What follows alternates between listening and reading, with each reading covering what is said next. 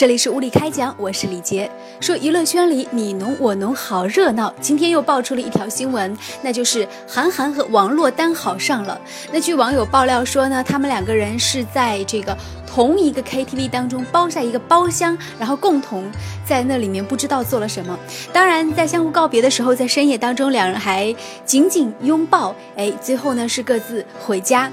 他们在包厢里究竟做了一些什么呢？对此呢，今天韩寒是淡然一笑，说我们俩人呢是看电影去了，一起包了一个包厢看电影，这没有什么说不过去的吧。再说这包厢里你有拍到吗？当然是没有拍到，只是拍到门口我们拥抱啊等等啊，有一些亲密举动，这都很正常嘛。那在娱乐圈当中呢，韩寒是一个另类文青，早已经是大家非常清楚的一件事情了。前段时间就爆料出来，他呢是曾经老婆跟女友同时存在，而且老婆跟女友呢发展成好朋友，互相呢都对对方是非常的接纳。那韩寒自己也说，无论是老婆还是女友，都是他生命当中爱和珍惜的女人。所以说呢，他的这个婚恋观也显得比较奇怪和另类一些。当然这也是一个代表所有90后的一个另类的婚恋观，因为毕竟韩寒在某种意义上来说呢，是很多这个年轻人的精神上的一个领袖了。那其实说到这个娱乐圈哈，娱乐圈当中呢，这个男女之间在分手的时候有一个 kiss， 有一个拥抱，或者是有一个更过分的举动，在圈子里面其实根本就不算是什么大的新闻。想当年某位记者呢是轰轰烈烈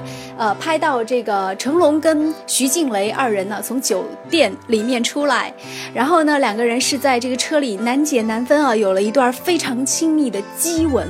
但是呢这段镜头在爆料出来以后呢，没想到这个徐静蕾呢是哈哈一笑说这没什么呀，而成龙大哥呢